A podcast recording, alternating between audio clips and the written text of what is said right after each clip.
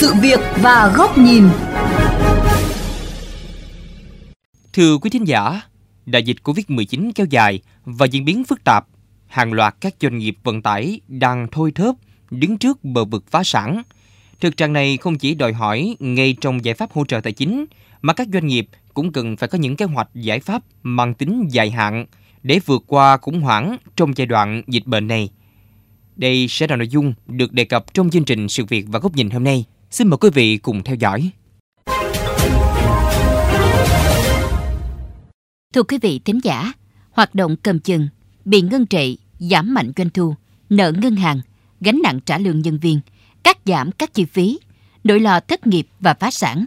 Đó là tình trạng chung của nhiều doanh nghiệp vận tải hành khách cũng như hàng hóa sau thời gian dài chống chọi với đại dịch thì công ty vẫn duy trì hoạt động cầm chừng. Số lượng khách giảm rất đáng kể, hiện tại chỉ còn 20 tới 30% lượng khách. Đã lỗ rồi chấp chịu lỗ hơn. Công ty chấp nhận không lời thậm chí lỗ để mà duy trì cái hoạt động cho anh em lái xe và duy trì hoạt động kinh doanh công ty nói chung cái ờ, dẫn danh của đơn vị là bị giảm không á các cái chi phí tiền lương rồi người lao động mình phải cố gắng trả chứ đâu mình đâu có dám cho người lao động nghỉ đâu tình hình dịch bệnh không vận chuyển hàng hóa được mà bây giờ chỉ bảo đảm nuôi công nhân để giữ công nhân để khỏi để đào tạo lại theo Hiệp hội Vận tải ô tô Việt Nam, hiện nay hầu hết các quỹ của doanh nghiệp kinh doanh vận tải đều đã sử dụng để hỗ trợ cho người lao động bị ngưng việc, nghỉ việc. Trên 30% phương tiện phải dừng hoạt động, doanh thu sụt giảm trên 50%, có thời điểm giảm sâu đến 70-80%.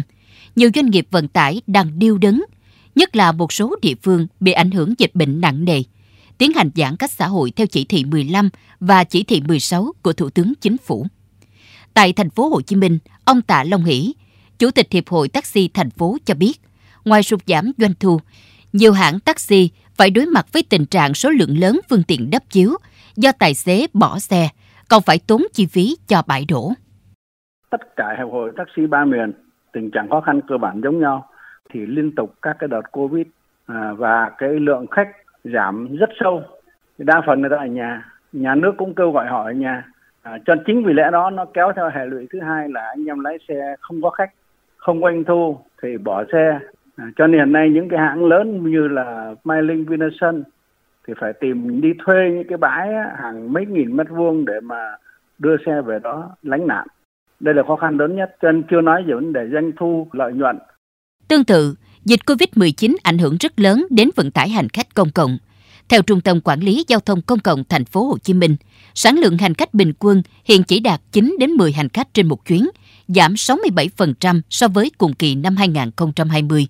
Cùng với việc thực hiện công tác phòng chống dịch, 34 tuyến xe buýt có trợ giá tạm ngừng, làm cho các doanh nghiệp cũng gặp nhiều khó khăn.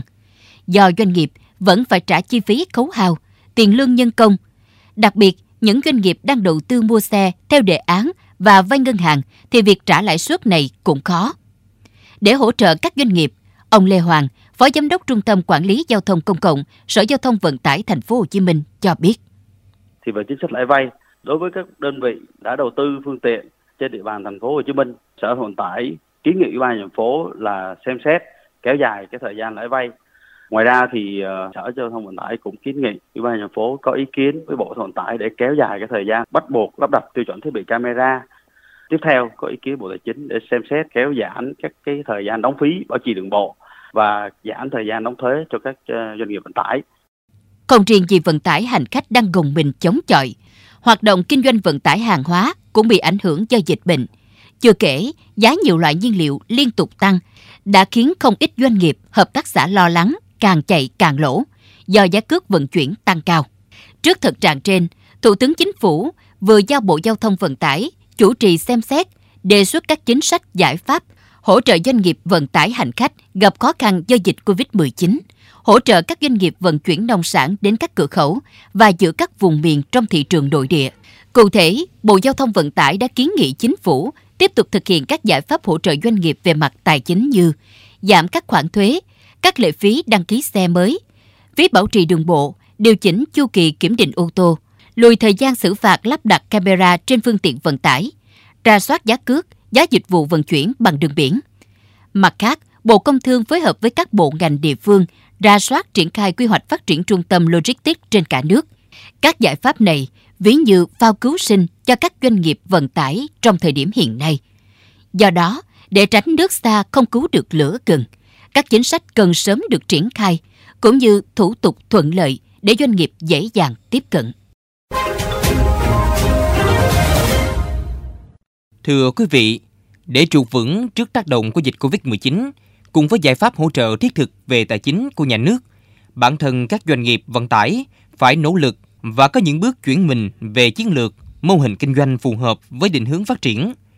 Đây sẽ là nội dung bài bình luận với nhan đề Ngành vận tải cần giải pháp dài hơi để vượt bão COVID-19 do nhà báo Bùi Trọng Điển, Phó Giám đốc kênh VOV Giao thông thực hiện. Xin mời quý vị cùng lắng nghe. Có thể nói, trong đợt dịch Covid bùng phát lần thứ tư này, như một cú đánh bồi khiến hầu hết doanh nghiệp vận tải hàng hóa, vận tải hành khách lao đao, kiệt sức, khó gượng dậy. Nhiều chủ doanh nghiệp cho biết những ngày qua, toàn bộ vốn liếng tích cóp và vay mượn lâu nay, họ đều bỏ ra để chia sẻ với người lao động. Có doanh nghiệp chuyên chở khách, này giãn cách xã hội ở nhiều địa phương, xe nằm bến nhưng vẫn phải trả công cho người làm để họ duy trì cuộc sống. Tương tự, các doanh nghiệp vận tải hàng hóa, xe có chạy nhưng doanh thu lợi nhuận không đủ bù hụt do giá xăng dầu tăng mạnh, nhưng vẫn phải gồng mình để nuôi nhân công. Phía các doanh nghiệp taxi, xe buýt công cộng gần như tê liệt, xe nằm một chỗ phải trả phí bến bãi, rồi tiền bảo trì, bảo dưỡng. Tất cả dường như là một bức tranh u ám đối với sự phát triển của ngành vận tải trong vòng xoáy của đại dịch. Hiện nay, các doanh nghiệp vận tải đều phải chấp nhận thiệt hại, chờ đợi dịch qua mau để khôi phục. Doanh nghiệp nào có điều kiện thì cố duy trì để sống qua ngày. Điều doanh nghiệp mong mỏi nhất là nhà nước sớm triển khai các biện pháp hỗ trợ thiết thực, trực tiếp và khẩn trương hơn nữa đến doanh nghiệp. Trong đó có thông tư 47 của Bộ Tài chính như giảm 30% phí đường bộ cho xe chở người, xe buýt kinh doanh vận tải, 10% đối với xe tải, xe chuyên dùng, xe đầu kéo. Ngoài ra, một số địa phương như thành phố Hồ Chí Minh triển khai giải pháp hỗ trợ tiền cho người lao động bị ảnh hưởng của đại dịch.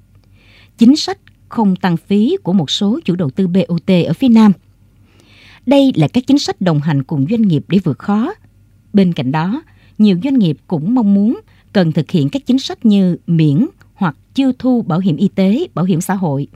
Ngân hàng cần sát cánh cùng doanh nghiệp vận tải trong khoanh nợ, không thu, không cộng dồn lãi tăng. Chính phủ cần chỉ đạo hình thành chính sách hỗ trợ về vốn để doanh nghiệp tái sinh sau đại dịch. Đợt dịch lần này được dự báo là sẽ còn kéo dài, chưa có dấu hiệu hạ nhiệt do biến chủng mới, tốc độ lây lan nhanh và độ phủ rộng.